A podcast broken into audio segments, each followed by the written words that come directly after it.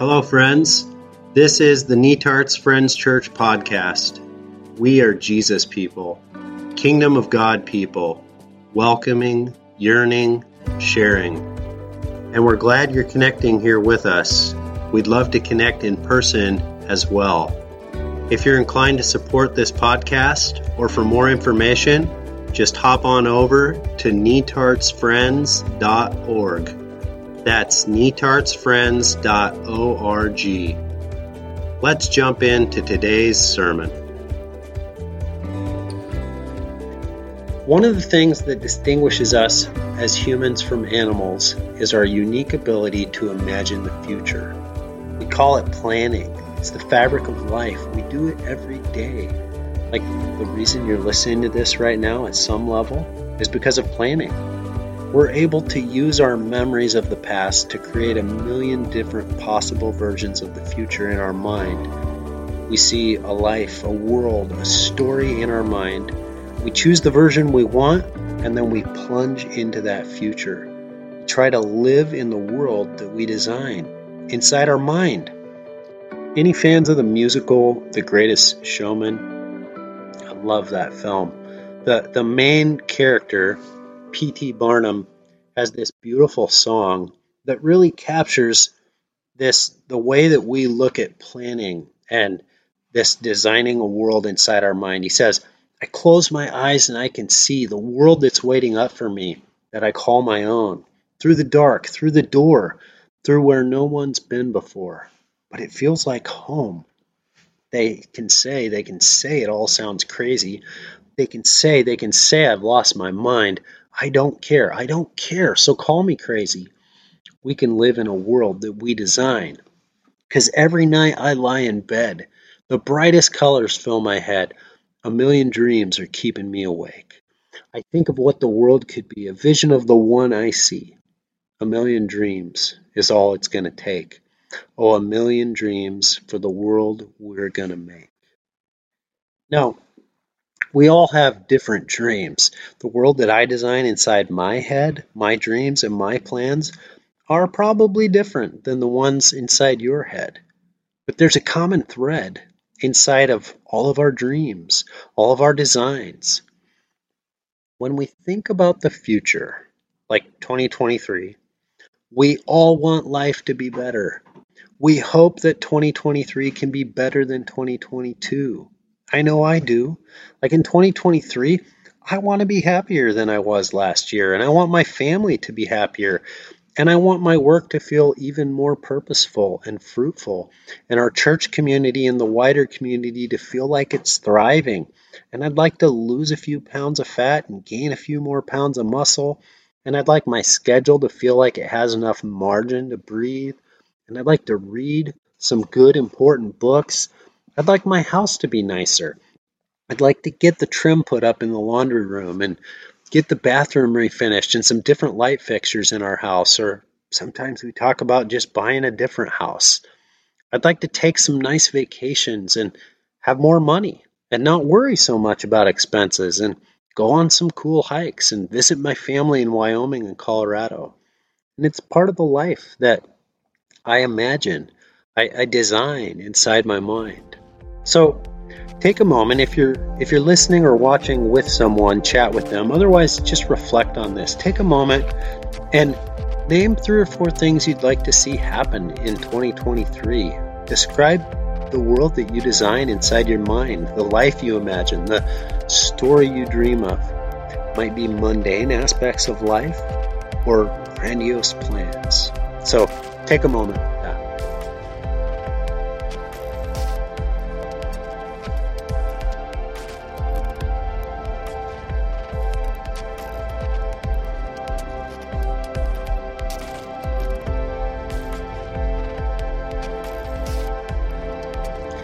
There's something so hopeful about looking into the future with anticipation. Things could really be so good.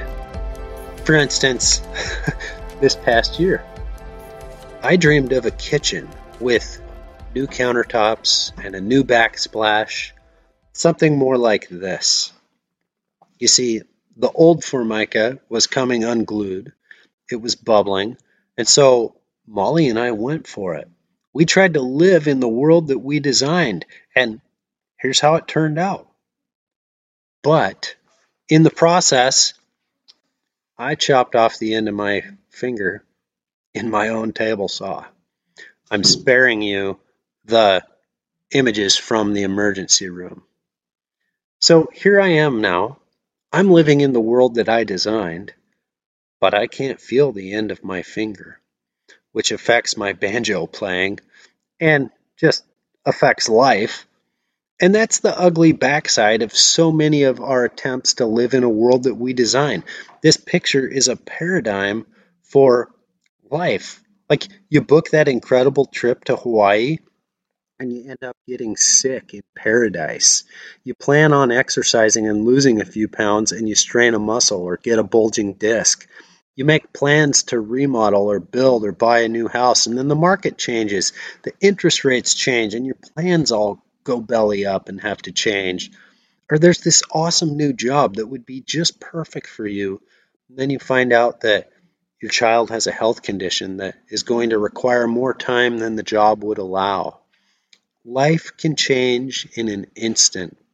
Natural disasters, illness, stroke, heart attacks, cancer, pregnancy, financial collapse, your house gets robbed, an important relationship falls apart, your parents unable to care for themselves, you lose a loved one, you lose an ability, a mental health condition crops up, you find yourself in the hospital staring at a massive bill without a job, life is fragile. It can change in an instant. And the longer I live, the more I realize things don't always turn out the way that I planned. Which brings us to our scripture today. We're continuing through the letter of James, James chapter 4, verse 13 through 17. James says, Now listen, you who say today or tomorrow we'll go to this or that city and spend a year there, carry on business and make money, whoever you might be, it doesn't matter because you don't even know what will happen tomorrow. What's your life? You're a mist that appears for a little while and then vanishes. Instead of your saying, which is like, today or tomorrow we're going to do this or that, say this instead Whatever is pleasing to God we will live out, and also do this or that. As it is, you boast in your arrogant schemes. All such boasting is evil. If anyone then knows the good they ought to do, and doesn't do it, to them it is sin. Now, for those of us living on the Oregon coast, we're familiar with mist and vapors and fog. We know that a mist or a vapor can hang around all day, can be socked in, or it can completely evaporate and burn off and disappear in an instant before you turn around. And life is like that. It's fragile. It can change in an instant. It's so easy to get caught up in all of our planning and looking to the future that we miss what's happening right now, this instant. We miss what's precious about this moment. We don't recognize the gifts that are in our hands and in our life in this season, this moment. This moment that you have right now is a mist. It's a vapor. Life is fragile. It can change in an instant. There's a country song by Trace Adkins that pairs so nicely with this scripture. You're going to miss this. It goes like this she was staring out the window of that SUV, complaining, saying, I can't wait to turn 18. She said, I'll make my own money, I'll make my own rules. Mama put the car in park out there in front of the school. She kissed her head and said, I was just like you. You're going to miss this. You're going to want this back. You're going to wish these days hadn't gone by so fast. These are some good times. Take a good look around. You may not know it now, but you're going to miss this. Before she knows it, she's a brand new bride in her one bedroom apartment, and her daddy stops by. He tells her it's a nice place. She says, It'll do for now. Starts talking about babies and buying a house. Daddy shakes his head and says, Baby, just slow down. You're going to miss this. You're going to want this back. You're going to wish these days hadn't gone by so fast. These are some good times. So take a good look around. You may not know it now, but you're going to miss this. Five years later, there's a plumber working on the water heater. Dogs barking, phones ringing, one kid's crying, one kid's screaming. She keeps apologizing. He says, They don't bother me. I got two babies of my own. One's 36, one's 23. You're going to miss this. You're going to want this back. You're going to wish these days hadn't gone by so fast. These are some good times. So take a good look around. You may not know it now, but you're going to miss this. I love that song. It's no wonder that we live looking towards a future filled with dreams of more and better.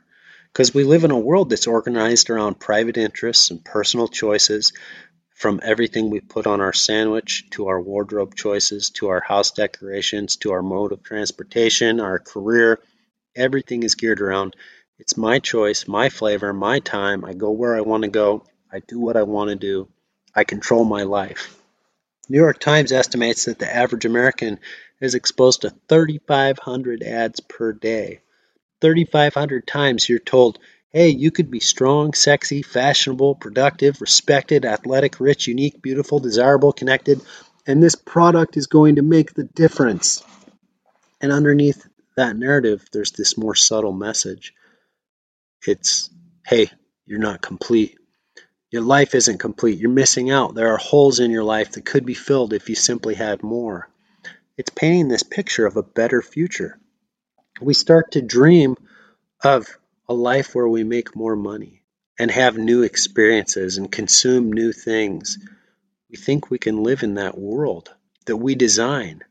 Historian William Leach says whoever has the power to project a vision of the good life and make it prevail has the most decisive power of all. When you spend all that time looking towards the future, dreaming of that world that you hope to create, what actually happens is you get sucked into the vortex of discontentment. Instead of living with your center of gravity rooted in gratitude for the present moment, what if the vapor of your life somehow vanished right now? What would you miss? So, whether it's reflection or if you're watching or listening with someone, discuss with them. On Sunday, we discussed in groups what is the vapor of your life that you're holding in your hands right now? What is it? This season, this age, this stage, these abilities, these relationships, these challenges, these gifts, what is it that you would really miss if it just suddenly disappeared? Take a moment and reflect.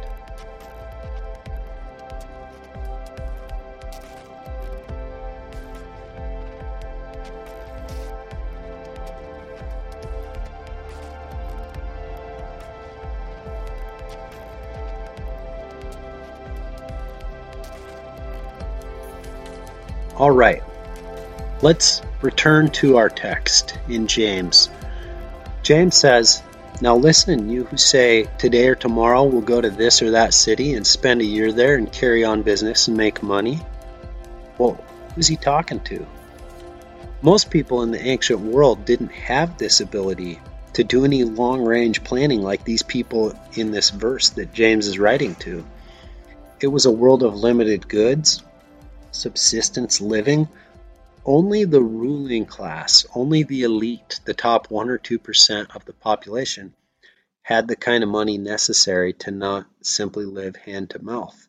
The majority of all the wealth in the Roman Empire was found in the pockets of the ruling elites. But there was one exception, and that exception was the merchants. Sure, there were some merchants who lived in poverty, but not all of them. James is addressing the merchants.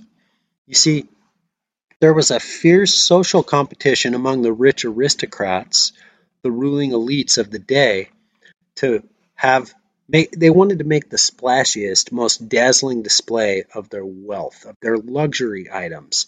They needed status symbols. So where are they going to get them? Well, that's where the merchants came in. It meant that there was a very small number of merchants, about 5% of the population, who stood a chance of becoming very wealthy if they played their cards right, if the winds blew in their favor. So these merchants, they took on this quite dangerous job. They would travel from foreign city to city over treacherous roads and high seas. And what they were doing was acquiring and transporting rare luxury items. And they'd bring them back to the ruling elites and sell these items for exorbitant prices to these elites who were willing to pay anything for a status symbol. And so these merchants are the people in the ancient world who could say, they're the only ones who can say, today or tomorrow we'll go to this or that city and spend a year there and carry on business and make money. They're the only ones who could afford to say that kind of thing.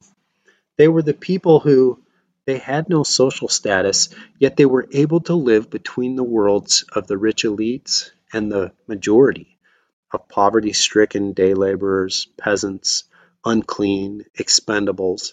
They had this privileged ability to turn a blind eye to the suffering of the world. True, they might become extremely wealthy in all of that traveling, but the question is at what cost? And this is the crux of what James is really getting at. In order to be able to make plans for yourself for an entire year and to have enough to purchase and transport goods meant you had a quite a bit of money in your pocket. But making those plans also meant living as if you had no relationship to your community, no relationship to the impoverished, needy people struggling to survive all around you. And so James writes earlier in his letter, he says, Pure and genuine religion in the sight of God the Father means caring for orphans and widows, the most vulnerable, in their distress. Jesus says it this way He says, What's it benefit you if you gain the whole world but lose your own soul? He says, From everyone who has been given much, much will be demanded.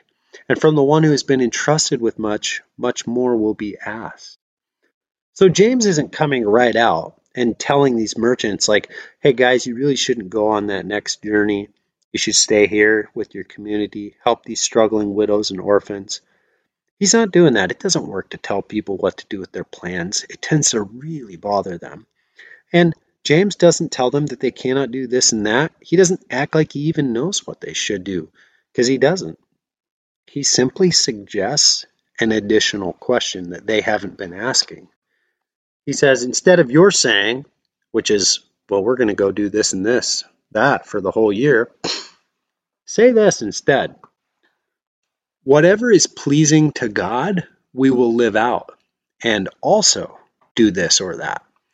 As it is, you boast in your arrogant schemes. All such boasting is evil.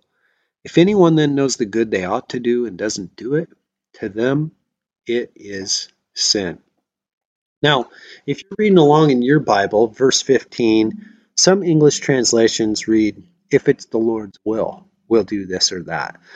Uh, like, as if, well, I guess we're going to do what we're going to do unless God messes up our plans. It's a possible translation, but what does that really tell you? Like, all it does is lead you to tack on a weird cliche saying anytime you make a plan, you're like, well, Lord willing, and the cricks don't rise, which is basically like saying, God, look, I'm going to do what I want to do unless you stop me. I'm not sure that that's what James is trying to get us to do. I'm not sure that's what he's pointing towards. James seems to be introducing a very different question into our planning process. He's it, it's not that we simply imagine a world that we design in our head, James is trying to expand our mind so that we start asking, what kind of a world does God imagine? It's not just what kind of a world do I imagine, it's what kind of a world does God imagine? If I'm created as good and for good, to be God's co worker in goodness, then how's this question going to get inside the nitty gritty of my daily life plans? Kind of a scary question because it's so open ended. It requires me to become contemplative and slow down and listen to more than advertisers telling me what will make me happy and my own voice telling me what I want. I have to slow down and consider people who might be below me, less fortunate, less able, less connected. I have to slow down and listen to the voice of the Holy Spirit, my Creator. And that's scary. It's brutally scary to listen for that divine whisper potentially pointing you in a different direction. Like, what if your creator asks you to take that money that you thought was for one thing and put it towards something completely different? What if your creator has different retirement plans than you? It's easy to wish this text had a little asterisk and it says, unless. Like, unless you're retired, because once you're retired, you don't have to worry about doing good anymore. You can just go live it up. You've earned it. Or we could all add our different asterisks to the test, text. Like, uh, we don't really want to get involved arms deep in serving others. What if, what if your creator calls you to volunteer somewhere or invest in a relationship or change your schedule? The possibilities are endless. And so, in many ways, it's just easier, it feels easier to not ask. Never listen for the divine whisper. Just look the other way when you encounter suffering. Just make your plans, just decide what you're going to do and go for it. That's the easier way. And to James, he's not saying that the evil is in our plans. Like we all have plans to do this and that. And God isn't against us having plans. The evil is in the omission of listening to God and to our vulnerable neighbors. It's in acting like I control my life and it's never stopping and slowing to listen to God and acting like I'm somehow isolated from the suffering around me rather than slowing to listen to those who are more vulnerable right around me and asking, what is the good that I'm called to do right now? That word good in the ancient world was a very hands on word. To do good meant to take an interest in the welfare of others. It meant to care in active ways, to do something that was beneficial, useful generosity. Uh, historians would point out that this word doing good actually resulted in things like supplying grain in times of necessity or forcing down prices by selling below the asking rate building public buildings, adorning old buildings, refurbishing theaters, widening roads, constructing public utilities, helping the community in times of, of upheaval. It was that kind of stuff.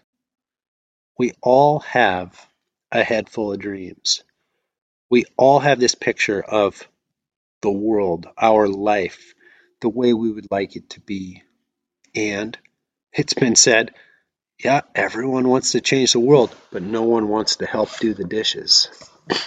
Jesus taught that God takes sins of omission, which is the good that you fail to do, just as seriously as sins of commission, which is doing bad things.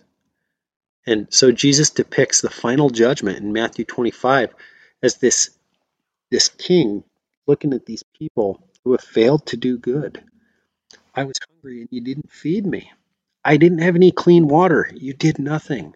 I was a foreigner. You rejected me. I didn't have adequate shelter and warmth. You left me out in the cold. I was sick and you left me to care for myself. I was in prison. You let me rot. Inasmuch as you have done it to the least of these, you've done it unto me. All sins of omission. I remember as a kid, I thought that sin that was like bad things that you do, right? Sins of commission. Well, the longer I live, the more convinced I become that the sins that actually destroy people's lives are rarely sins of commission. the things that actually make a mess of people's lives and cause them to become these kind of empty, gross distortions, empty shells of who they're created to be, are actually sins of omission. They might appear to be sins of commission. They might the, the symptom might look like an action. But I think the true illness underneath is the good that people have failed to do. It's the good they failed to do that's actually eating away at them and causing the distorted thinking, causing the illness, the emptiness. They're trying to fill legitimate needs in illegitimate ways. The early church taught something similar that evil isn't actually a generated something, evil is a lack of something good. It is a missing of something, a deprivation. So the question comes what is the good that God is calling you to today, this week, this year? Do you sense a divine whisper, a nudge towards someone, something, some way of connecting or caring? Is there this internal push towards something? Something that's not connected to your ego, like, oh, I should, I should.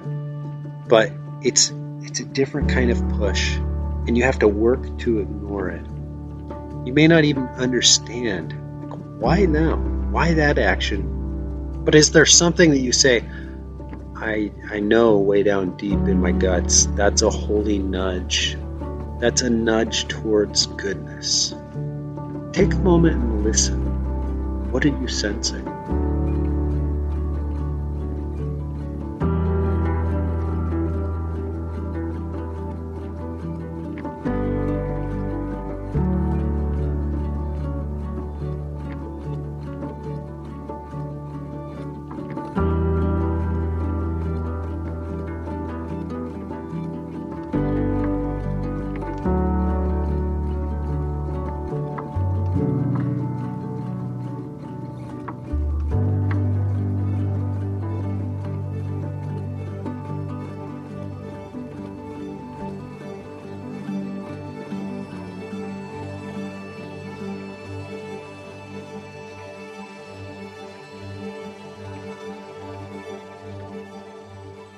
Our final discussion question if you're with someone, chat about this, or if you're alone, just reflect on this.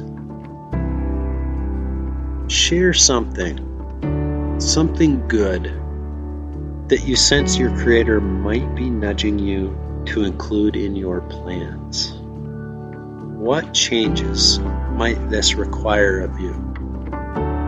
How does that make you feel?